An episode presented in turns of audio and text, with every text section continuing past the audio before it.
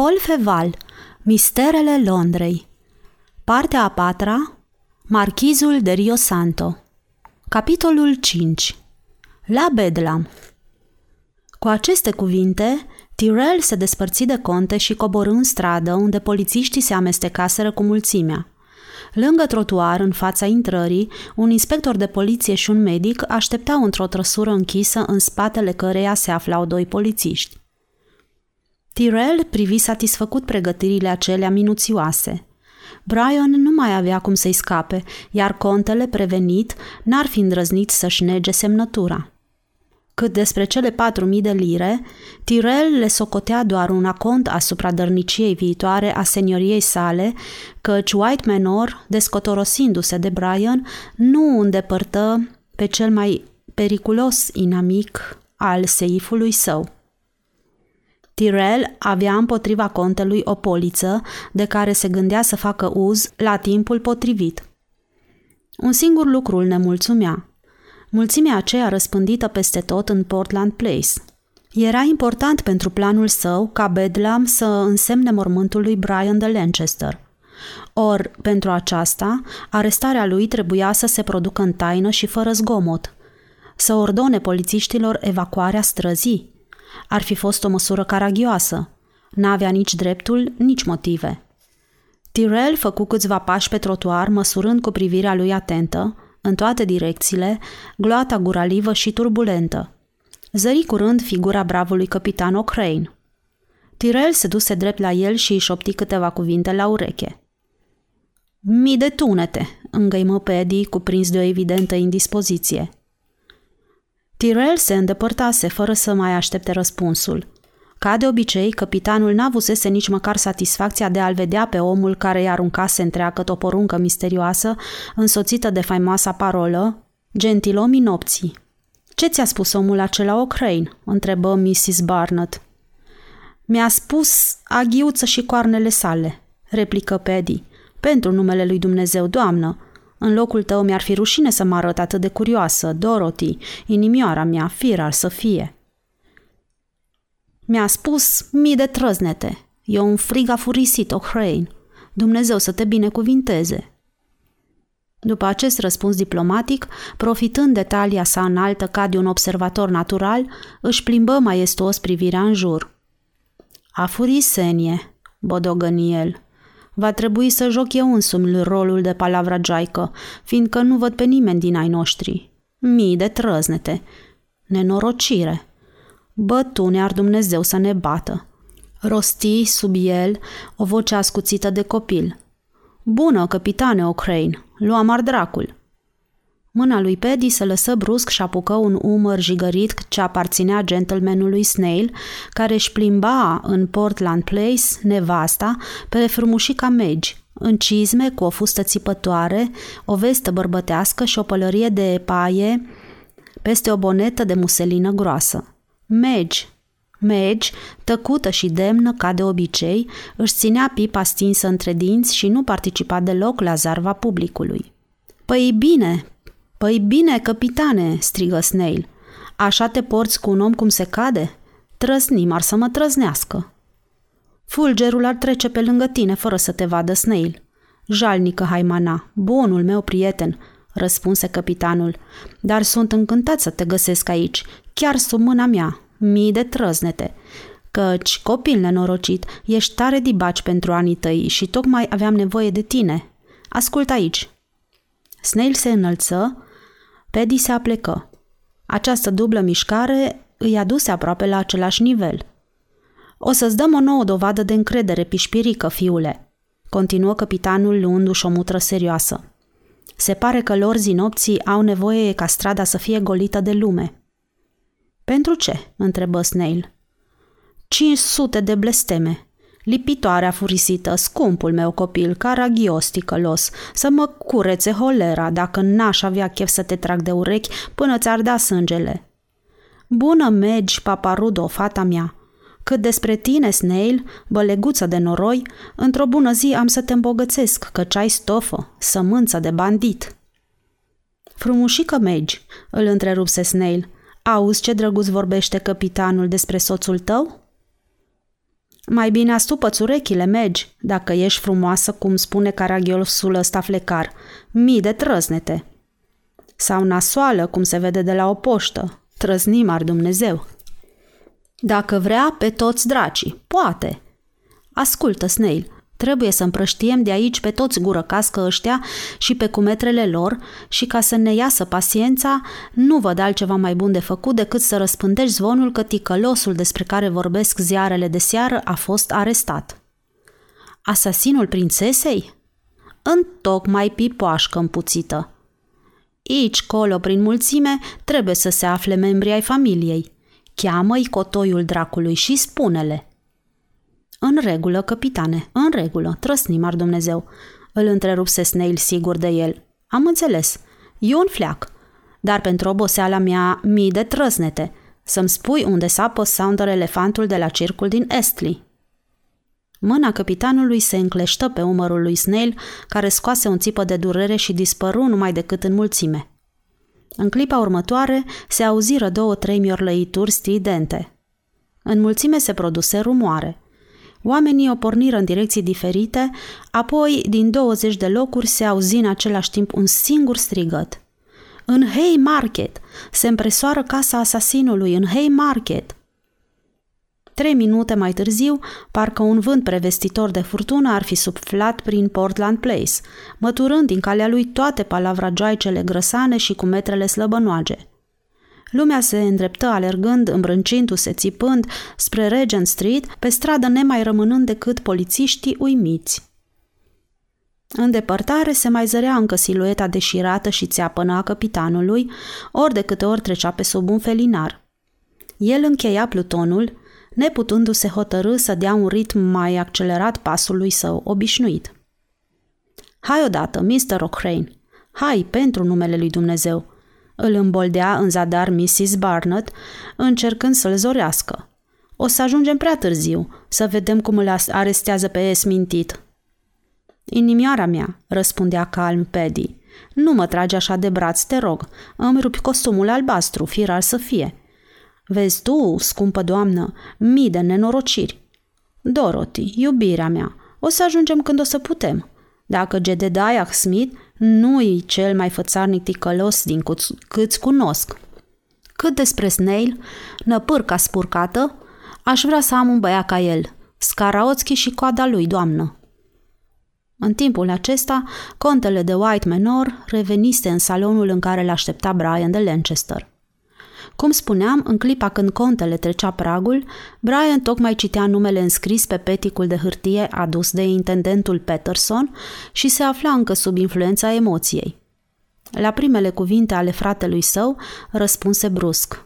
L-ai văzut pe Ismail Spencer, milord? Contele fu luat prin surprindere. Eu? Se bâlbâi. Eu, bine, dar omul al cărui nume l-ai rostit a murit acum un an. Lancaster luă biletul de pe masă și îl întinse lui White Manor. E adevărat, murmură acesta din urmă, după o tăcere, încurcat. L-am văzut pe Ismail Spencer. Îmi este oare îngăduit să o întreb pe senioria voastră, continuă Brian, ce fel de relație are cu acest om? Asta nu îngădui nimănui, domnule, răspunse contele încercând să-și ascundă tulburarea sub aparența unei demnități rănite. Milord, spuse Brian pe un ton grav și trist, mă văd silit să insist asupra acestui punct. Crede-mă, repet întrebarea, nu ca să o jignesc pe senioria voastră. Nu voi răspunde la această întrebare, domnule, sau mai bine spus, ei bine, da. Întrucât astă seară ții să mă înclin în fața tuturor capricilor dumitale năstrușnice, consimt să-ți spun că m-a interesat situația bizară și disperată a unui nenorocit pe care hazardul l-a sustras urmărilor obișnuite ale pedepsei supreme. Eu... Destul, milord, îl întrerupse Brian cu o răceală severă.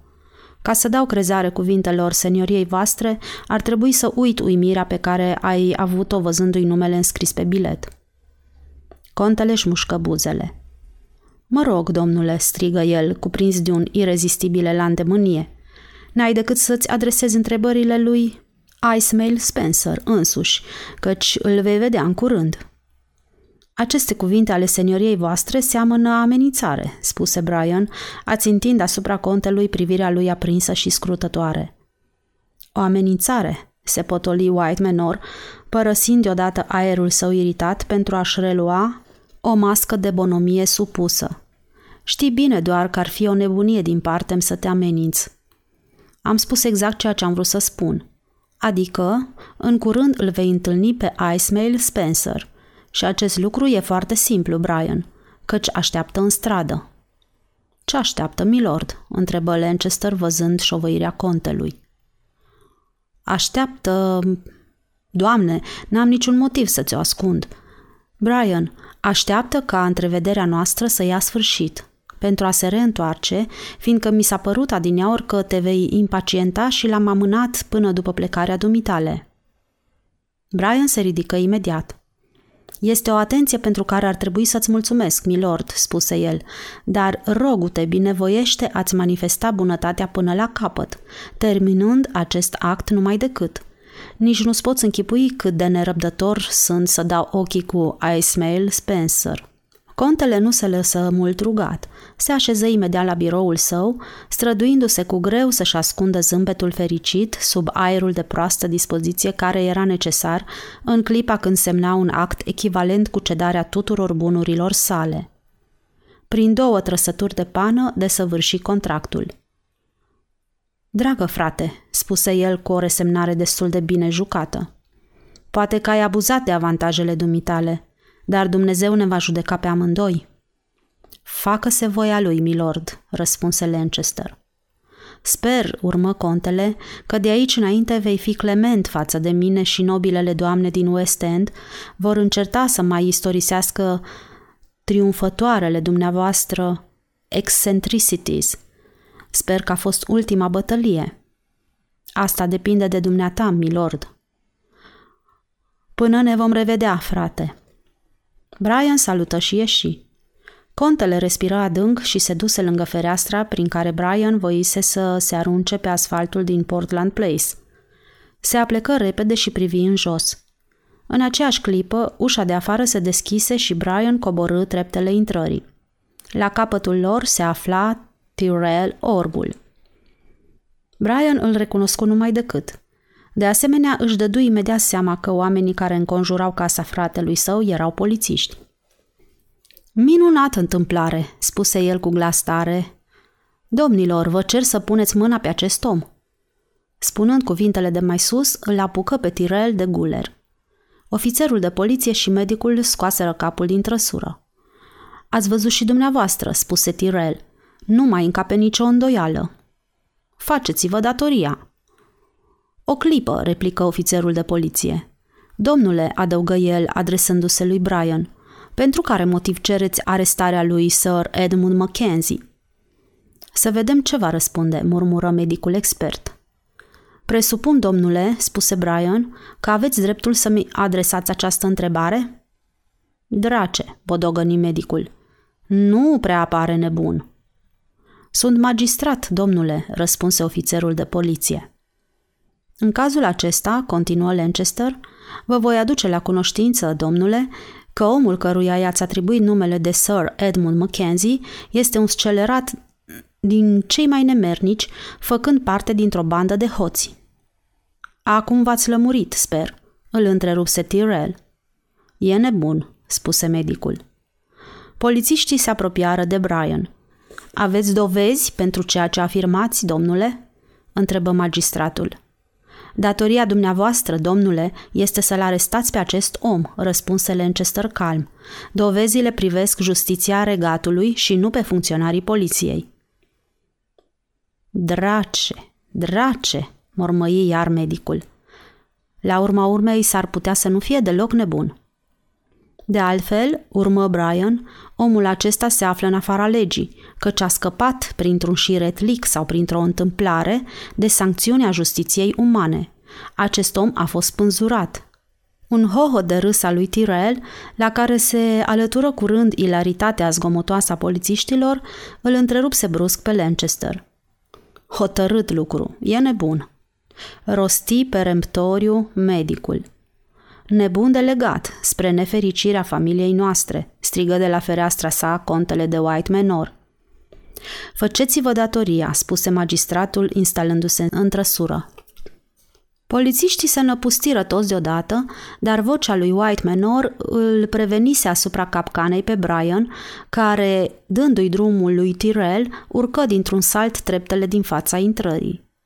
Brian de Lancaster era un boxer extraordinar. Primii polițiști care încercară să pună mâna pe el fură azvârliți până în capătul scării de pumnul lui zdravăn care izbi ca o ghiulea de plumb. Alții trecură la asalt și căzură la rândul lor cu chipul însângerat și stomacul făcut praf. Ori de câte ori pumnul lui Brian intra în acțiune, ori de câte ori brațul lui musculos se întindea ca un resort de metal, un om era azvârlit pe trotuar și nu se mai ridica. Pe măsură ce asediatorii își dădeau seama de inferioritatea lor, elanul le scădea. Tyrell era silit să-i împingă de la spate, iar medicul, urmărind lupta cu mult interes, repeta mereu: "Drace! Drace! Ce lovituri! În definitiv, nu m-ar mira să nu fie nebun."